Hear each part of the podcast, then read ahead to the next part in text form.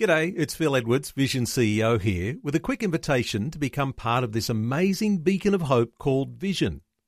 Together we can put our love into action to help people of all kinds build or rebuild their lives on the truth of God. Please consider the part you can play during our upcoming Visionathon appeal, remembering that it's your support that makes Vision possible, including this podcast. Audio on demand from Vision Christian Media. On Today with Jeff Vines, we're looking back at a series called The Story. In this episode, Pastor Jeff journeys through major events and key figures found in the New Testament. Today. Today. Today. Today with Jeff Vines, We are taking the gospel to the world. pastor, apologist, and Bible teacher. One truth that will be delivered in love and compassion, connecting every one person to all that God has promised them.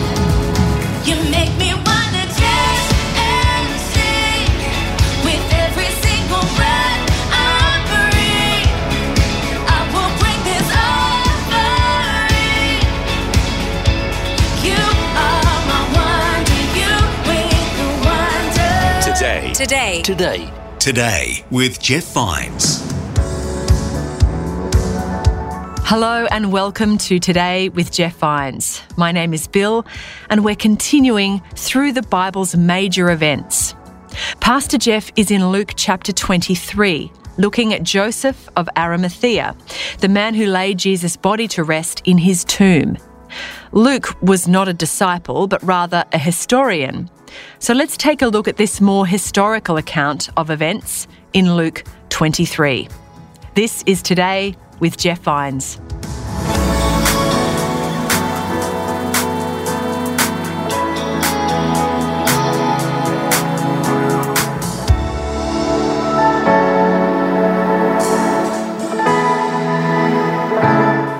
Now, here's the problem with Jesus' death on the cross it was incredibly inconvenient because it's Sabbath day. Once the sun goes down, Sabbath begins, there's no work.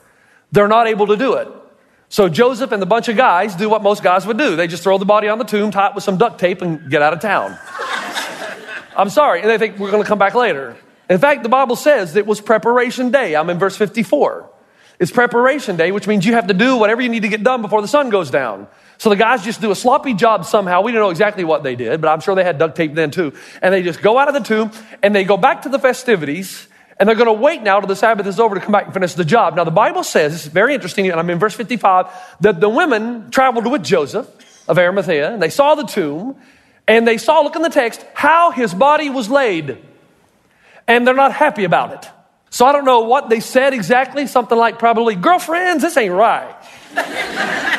and they decide that there's not enough time to do it properly. And the Bible tells us that they're going to go home and prepare spices, honor the Sabbath, and then come back to the tomb. So they go home and they're sad, but they know they can't do anything. So they got to sit there all through the Sabbath knowing that Jesus has not given a, been given a proper burial, which is very important in first century culture and even still today. And then the Bible says, when the Sabbath is over, it actually, I'm in Luke 24 now, verse 1. On the first day of the week, very early in the morning, very early in the morning, the Greek is as soon as they saw the sun. As long as it's dark, the Sabbath is still in operation. As soon as first light comes, though, the Sabbath is over, you can work. They prepare their spices, they go back to the tomb. Now, on their way to the tomb, what do you think they were expecting to see? Body. I mean, think about it. In, in, in their culture, when somebody died, they stayed dead. Wait a minute. In every culture, if somebody dies, they stay dead. So they go back expecting to see a dead body. And the Bible says that they took their spices they prepared and they went to the tomb. The reason they're going to the tomb is to find the dead body and to finish a proper burial. But then verse 2 says that they found the stone rolled away. Now, the way it's written in the original language is not simply that the stone was, uh, the seal was broken and it was rolled back up and wedged into place. The, the original language, if I could just have a little liberty here to, to illustrate it as best I can, the original language says more like this. The stone was picked up and thrown like a frisbee into the forest, okay? It's like that. Now, obviously, frisbee is not in the Greek language, but you know what I'm saying. It's not saying it was just rolled back up. It was rolled away. It was thrown away as if somebody picked it up, somebody with incredible human strength, and threw it away. And maybe it's because the writer's trying to tell us that there's something supernatural that is happening. They didn't have cranes in the first century, so something happens to the stone And then it says the women entered and they didn't find the body of the Lord Jesus. And I love this next line, verse 4 while they were wondering about this. So they've come, they're going to give Jesus a proper burial. They see the stone thrown out, the seal's been broken. They can't figure it out. And they just stand there wondering, mesmerized. Not once did one of them say, He has risen. We knew this was going to happen. Woo! If it's legend, they knew it. But this is not legend, this is history. They had no idea. And then the Bible says they're looking around, and just as they're loaded down with the spices, wondering what happened, these two men in clothes show up. Look in the text that gleamed like lightning and stood before them. It says the women bowed down, their faces to the ground, and I love it. The men, the angel said to the women, Why do you look for the living among the dead? I love that line.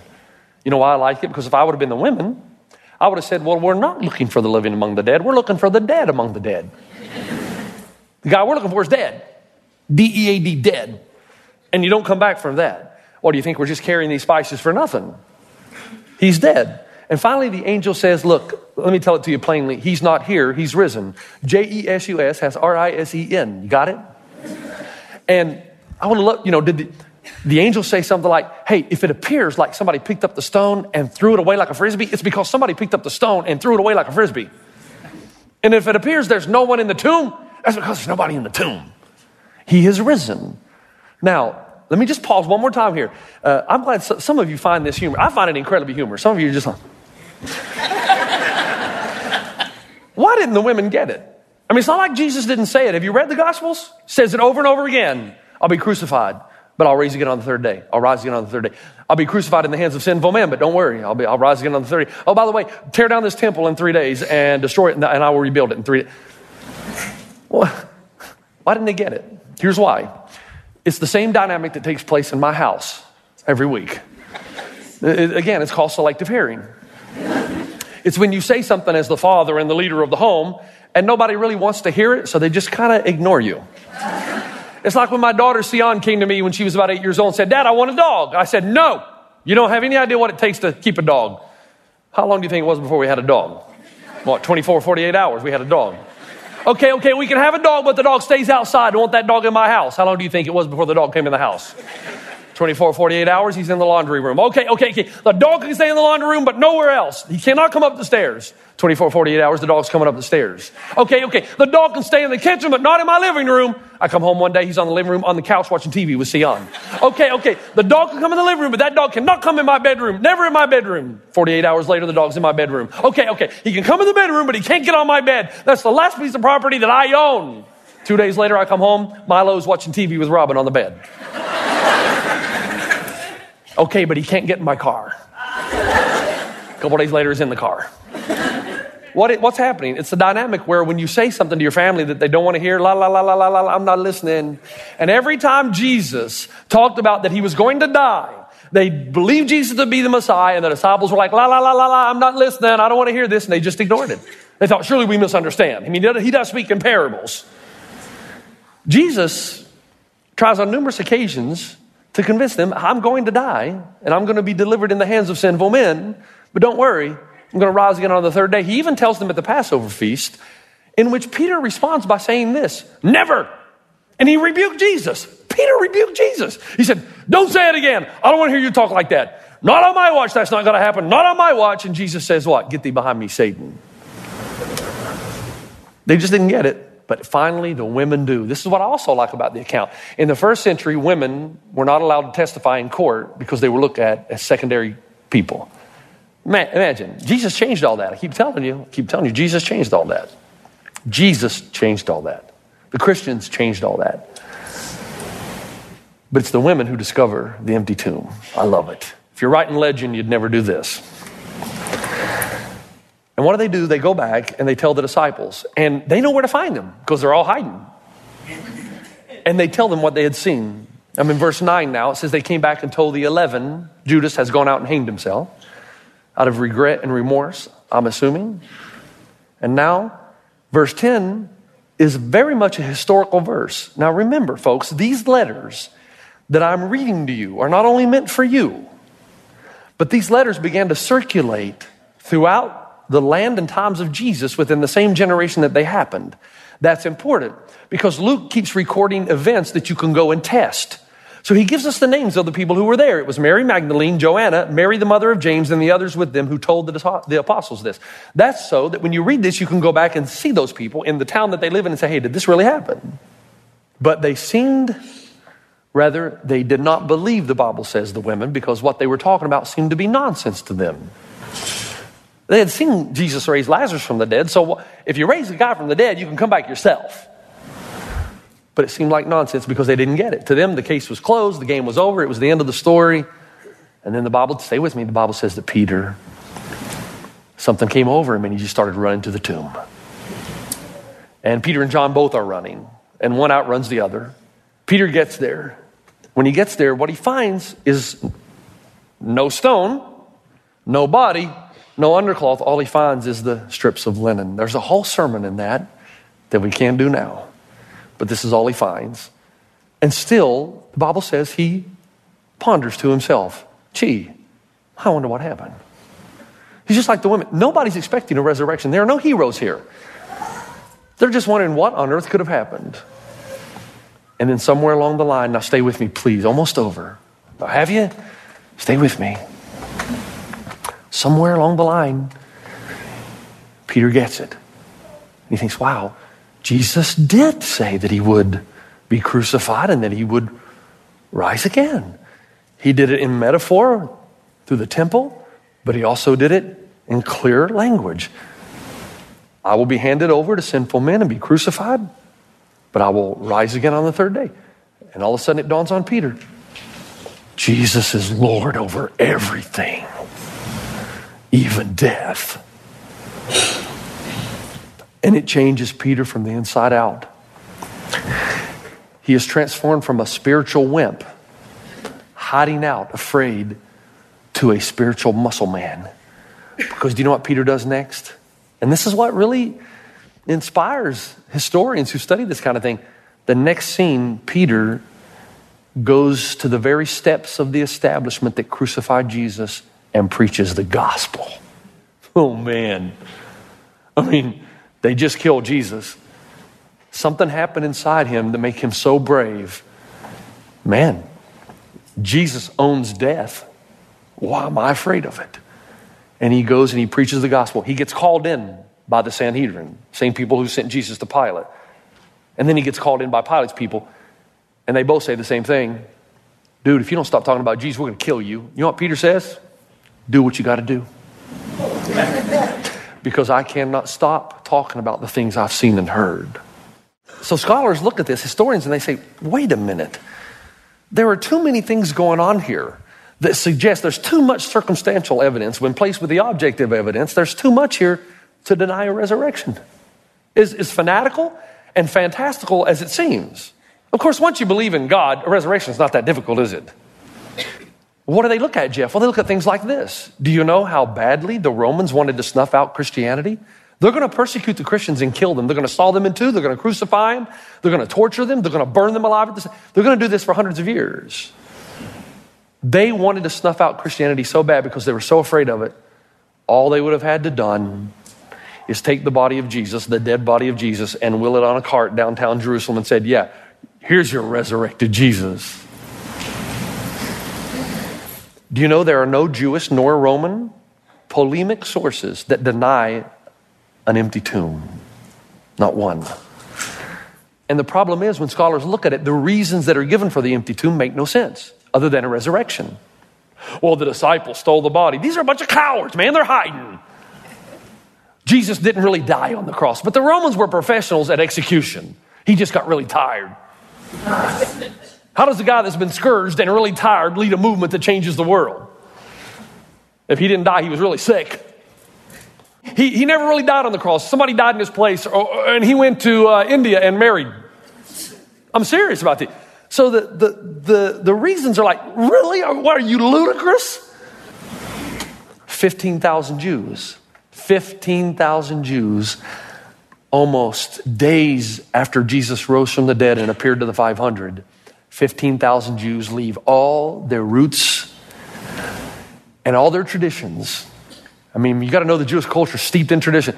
They leave it all. 15,000 leave almost overnight, stop worshiping and going to the tabernacle or the temple on Sabbath, and they start meeting in groups on the first day of the week because that's the day Jesus rose from the dead. And by the time John writes the book of Revelation in 70 AD, he uses the term the Lord's Day. It's already been accepted as the day in which Christians gather because it's the day on which Jesus rose from the dead. And if you ever wondered why you meet on Sunday rather than Saturday, that's it.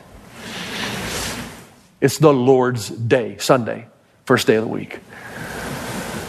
There's just too many things that occur. Christianity sweeps the empire because the resurrection. Without the resurrection, the disciples are not going to die a death of martyrdom. Think about it. That means that the disciples would have died for a lie. People die for a lie all the time, but not if they know it's a lie. If you know it's a lie, uh, right about the time they're about to saw you in two, oh, I'm just kidding. Okay, I'm just kidding. I don't believe in the resurrection. It's just all a story. You got it? But if you know it's the truth, and we know historically speaking, again, this isn't eerie, fairy, fairyland. This is oral tradition. This is history. That all 11 of those disciples refused to recant and they're going to die a martyrdom's death, horrible deaths. It's not legend, it's fact, it's reality. We know Matthew was slain with a halberd in the city of Nadabah, Ethiopia. It just goes on and on. And so people who are wise look at these historical accounts and think, man, the only thing that makes any sense here is that the resurrection is real. Now, so what? So what? It's real. If it's real, everything changes. Everything changes. What God, what Jesus taught is true. What he said about your life, what he said about your death, what he said about your pain, what he said about your suffering, what he said about your future, what he said about the way you should live, what he said about peace and anxiety and fear. It's all true. But there are two things I want you at least to admit before you walk out of this place, no matter what side of the fence you're on. If Jesus really did come back from the dead, that means heaven is real. And that place that you know down deep inside exists, He's the one that walks you in because He's the only one that's been there and come back. Which means that anything you lose in this life, any person that you lose, the separation is only temporary. There will be the great reunion. And when my mom died, yes, she died, but I will see her again. And my father died, and I will see him again. And my wife and I lost our first child in Africa in a car accident. I will see him again. And that family out at Etiwanda that lost their 11 year old son this week, who was hit by a driver as he was walking home from school. You imagine what that's, they're members of our church in Etiwanda. If Jesus came back from the dead, this is not the last they've seen of him. There will be the reunion, and the reunion will be so intense that their time here on earth will seem like a little blimp on the screen of eternity. And when you're with God, your five billionth year with five billionth more to go and beyond, you'll realize that this life here was so short and it was all a test of allegiance. Will you build Christ's kingdom or will you build your own? That's why the Apostle Paul said, We mourn, but we don't mourn as if we have no hope. He says, the dead in Christ will rise first. First Thessalonians 4:15. Oh, they'll come first. My mom, my dad, my son. And then we who are alive, we who are remaining will be caught up in the air to meet him in the clouds, and thus we shall be always be with the Lord. Therefore, he says, comfort one another with these words. Job said, I know my Redeemer lives, man. I don't know how all this pain is up, but I know my Redeemer lives, and in the end, he's going to stand on this earth, and I'm going to stand right beside him. Jesus said, I'm the way, the truth, and the life. Nobody comes to the Father except through me. And Paul said, if God did not spare us his own son, will he not freely give us all good things? And Jesus said, I'm the resurrection and the life. And though you live, though you die, yet you will live. And the Apostle Paul said, I consider that the present sufferings are not even worth comparing with the glory that will be revealed in us, that no eye has ever seen, no ear has ever heard what God has prepared for those who love Him. If Jesus came back from the dead, you've got nothing to be afraid of because your biggest fear has already been remedied. You will live forever. And everyone that you've lost, you will see again. And there will be a great reunion. And there will be no more crying, no suffering, no mourning, or pain. If Jesus did not resurrect from the dead, we're all playing a game we cannot win. But if he did come back from the dead, we're playing a game we cannot lose. And we will gain it for all eternity. Amen. But, but if heaven is real, if Jesus came back from the dead and heaven is real, that also means hell is real. Oh, yeah, and the applause ceases. because Jesus talked more about hell than he did heaven. And he told us, as he used metaphors and symbols, ultimately, hell is separation from God. And ultimately, hell is the ultimate ramification of your free will decision. God gives you just enough information to seek him that you may find him, but not too much to override your freedom. You decide. Because God is interested in divine romance. He wants to be sought in a way a woman wants to be sought her hand in marriage. God wants to be sought for intimacy and community. And the more you seek God, the more you learn, the more you discover. But God is not going to force himself on anyone. And God says, if you live your whole life and you say, I really don't want to, I really don't want God involved. I want one foot in the world, one foot in the kingdom, just in case. God says, you're either in or you're either out. You're either for me or you're against me. And the Bible says that death and Hades are going to be cast into the lake of fire, and that anyone's name not found written in the book of life was cast into the lake of fire with it. See, I don't believe in a little fire. Okay, fine. You don't have to believe in a literal fire. Just remember, though, every time Jesus uses metaphors or signs and symbols, the reality of which is far more intense than the symbol could ever communicate. So if it's not fire, it's worse. And what is worse is divine separation. Because when God withdraws his presence, there can be no good thing. You say, well, now here's where it gets tricky. By the way, uh, you know you're no exception to that. Well, I'm just going to say to God, I did the best I could, what I had. He'll understand. That's because you don't understand the holiness of God. You think it's all about how good you are and how hard you tried. You're still arrogant. You're still arrogant enough to think that your holiness can measure up to God's. Because the way into the kingdom is through a low door of humility that you know you cannot do what needs to be done. So Jesus did for you what you could not do for yourself. You say, well, man, how do I get my name into the book of life? Jesus said, Confess me before men, I'll confess you before the Father. Oh, I've done that. Have you? Do you know what that means? You say, Well, I believe that Jesus was a historical man, and I believe that he died on the cross, and I believe he resurrected. Well, good for you. So do the demons. the Bible says the demons believe. That Greek word pistis for belief, see, you, you think it's just intellectual assent. Not good enough. It's not. The kind of belief the Bible talks about is the belief that says, you know what, I believe so much that Jesus is Lord of this universe, I'm going to make him Lord of my life. And so when Jesus goes to Peter in John 21 to restore him, he says, Peter, do you love me more than anything else? You can have other loves, but do you love me more than anything else? Will you sacrifice anything I ask you to give up, and will you follow me wherever I go? If you can say yes, you're in. You may not be perfect and you may fail. And you're only saved by the blood of Jesus and nothing else. But those people who are saved by the blood of Jesus and really get that they're saved by grace, there is a natural result of transformation that happens because the Spirit of God comes in to transform you, that changes not only what you do, but what you want to do. And if you're still autonomous and you're still making your own decisions and you still are living life, you may confess intellectually that you believe Jesus, that you believe the crucifixion and resurrection, but He's not become the Lord and Savior of your life. And if He's not the Lord and Savior of your life, your name is not written in the book of life. But if He's the Lord and Savior of your life, you may be, not be perfect and you may fail, just like everybody else. We're all sinners in this room. But your will is to live for God. And if your will is to live for God, and to give up your rights and give them to Him, and to give up your life and to give it to Him, and to follow Him, if that's your decision, your name is written in the book of life, and God has no eraser. You're in no matter how many times you fail. You're in. It's a matter of the will. So Peter gets it. What does Peter do? He starts preaching.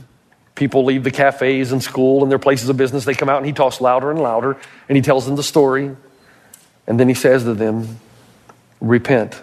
And they say, What do we do? He says, Repent and do what? Come on, Acts 2 37, 36, 7, and 8. Repent and be baptized. Repent and be baptized. Repent and be now, why would he do that? What's up with baptism? Because this became the symbol of the resurrection. If Jesus died for you, nothing changes. But if he died and rose from the dead, everything changes. Because if he rose from the dead, that means everything he said about you is true. There's a gap between you and God that only he can bridge. And it means that if you confess him before men, he'll confess you before the Father. And baptism became the way that you identified with the resurrection of Jesus. You died your old way, you're resurrected anew. Romans 6 says that as many of us who have been baptized into Christ, we put on Christ, there is a newness of life. Is that you? You've been listening to Today with Jeff Vines. Next time, we'll bring you a new message from Pastor Jeff. You can listen to more messages like this. Just search for Today with Jeff Vines wherever you get your podcasts. You make me wanna dance and sing with every single breath I breathe. I will bring this offering. You are my wonder. You bring the wonder. Today. Today. Today. Today with Jeff Vines. Thanks for taking time to listen to this audio on demand from Vision Christian Media. To find out more about us, go to vision.org.au.